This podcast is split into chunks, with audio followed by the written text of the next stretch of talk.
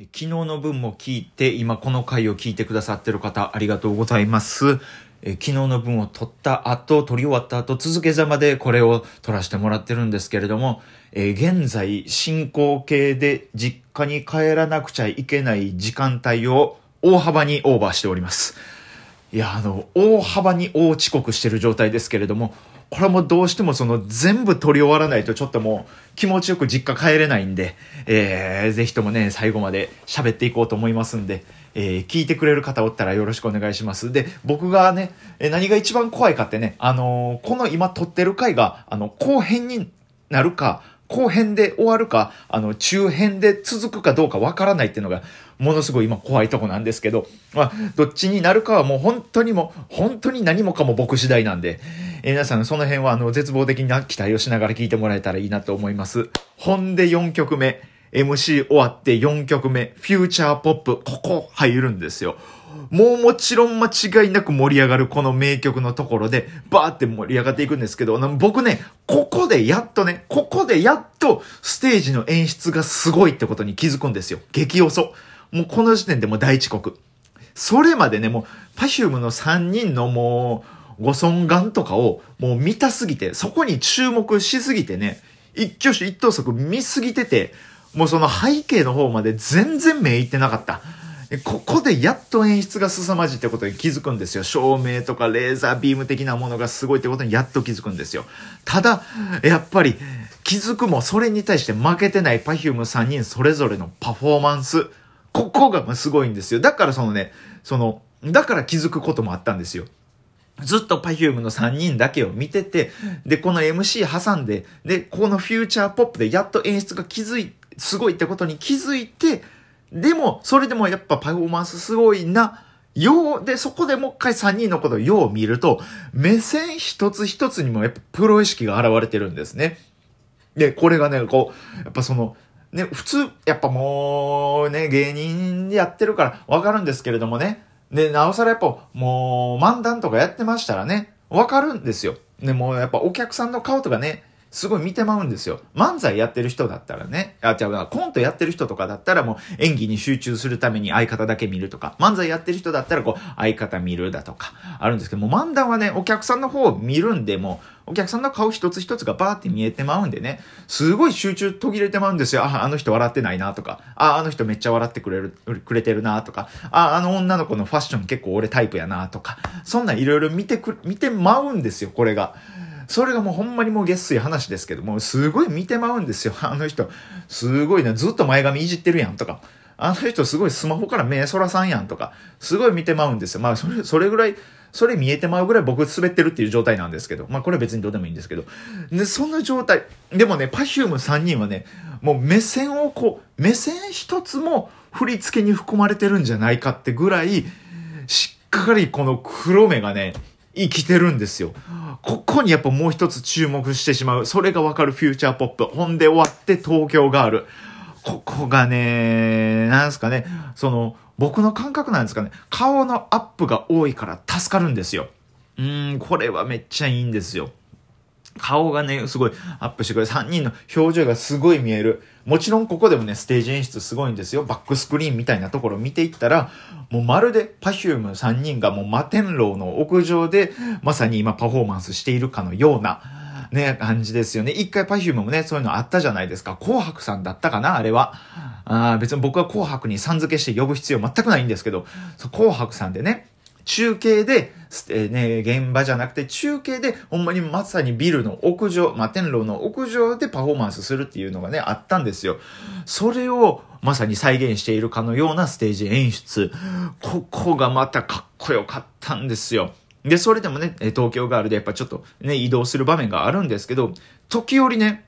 あーちゃんとゆかちゃんが自分たちから向かって右側を見てパフォーマンスする場面があるんですけど、そこでねちょっとね微笑んでるんですよ、客席を見て。多分ね完コピ勢がいたんじゃないかと思うんですよ。Perfume のライブを見てる時の客席ってただただ盛り上がってる人もいるんですけど、中にはね一緒になって Perfume のダンス踊ってる人もいるんですよ。僕も結構あるんですよ。ね、踊れる曲だったらもう一緒にこう、自分もPerfumeになりきって踊りながら見てしまうみたいな。多分そのね、Perfumeが見た目線の先に、その完コピ勢がいたんで、ちょうどそれが見える範囲にいたあーちゃんとゆかちゃんはそれ見て、こう、ニヤってこう笑ってくれるんですよ。これがいいんですよ。素敵なんですよ。ほんで、ここでまさかの続いての曲は I Steal Love You という、このバラード入っちゃうんですよね。今まで結構アップテンポで盛り上がっていく感じのとこやったんですけど、ここでまさかの落ち着かせる曲。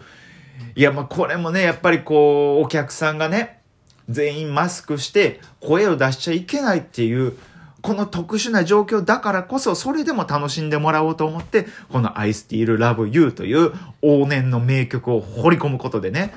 このお客さんの要望に応えてるんですよ。で、この I Steal Love You を聴いてたらね、なんかもうやっぱもう、曲の雰囲気がね、なんかもう、儚げと言いますか、切なげと言いますかね。なんか3人がほんまにもう、今にもどっか行ってしまいそうな、そのすごいこの線の細い雰囲気が出てるんですよ。それ見てちょっとまあどっか行かんといてって泣きそうになっちゃうんですよね。で、このあーちゃんのもうこれはもう I Steal Love You 入ったらもう絶対にやってくれるあーちゃんのもうくるって回ってこの手振りながらこうウインク。このウインクのシーン。ここで全員の心臓が一回止まります。これは。Perfume ファンの心臓が間違いなく一回ここで止まるんですよ。これもまたよかったらみんなに見てほしい。めちゃめちゃいいところ知ってるとは思うけどもね。で、やっぱここでやっぱ改めて気づくんですけど、3人とも首長いっすよね。すごい細い白い綺麗な首筋してるんですよ。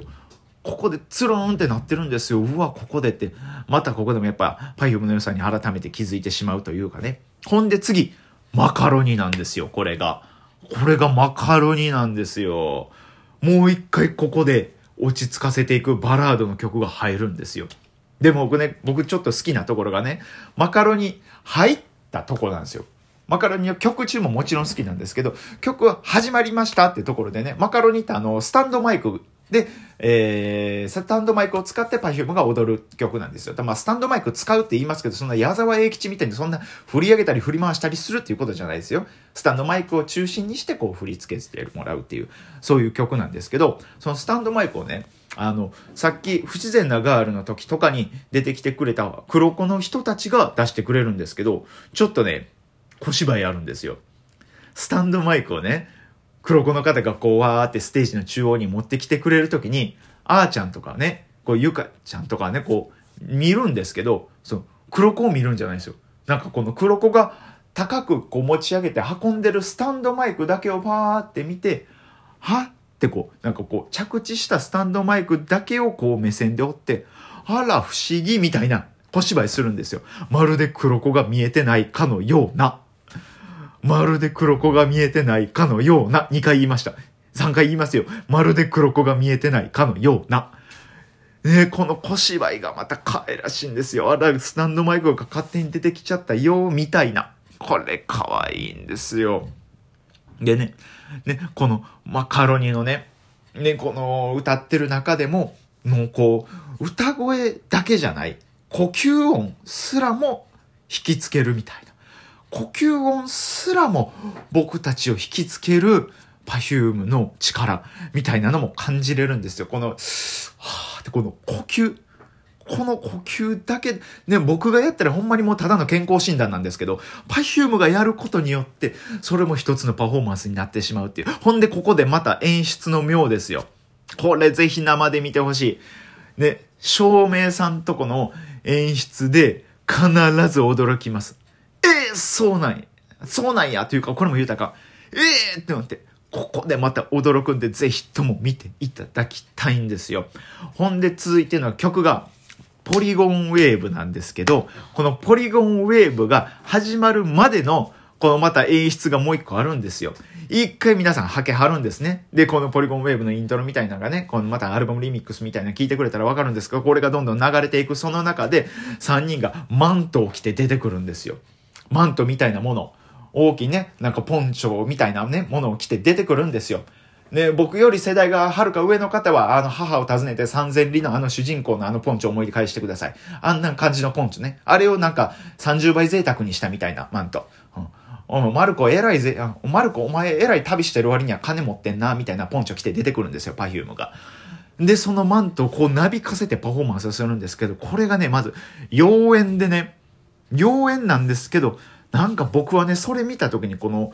炎と水をね、感じたんですよ。相反する二つの要素を、Perfumeがマントを使って表現してるように見える。これはもうほんまに見てくれってのはわからない。ぜひとも見てほしいんですよ。Perfume一回なんかコーヒーの CM やった時に多分そういうのもやってたんですよ、確か。炎と水を表現する演技、パフォーマンスみたいなのやってたんで、多分そこからもう一回着想を得て、それやってはるんだと思うんですけど、で、そのマントを曲が始まったらバッサーで脱ぎ去って、そこからポリゴンウェーブが始まるんですけど、これは正直、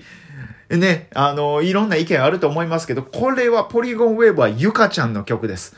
これはもう歌詞歌の良さというか、歌詞歌にぴったりの雰囲気が全面に押し出されて、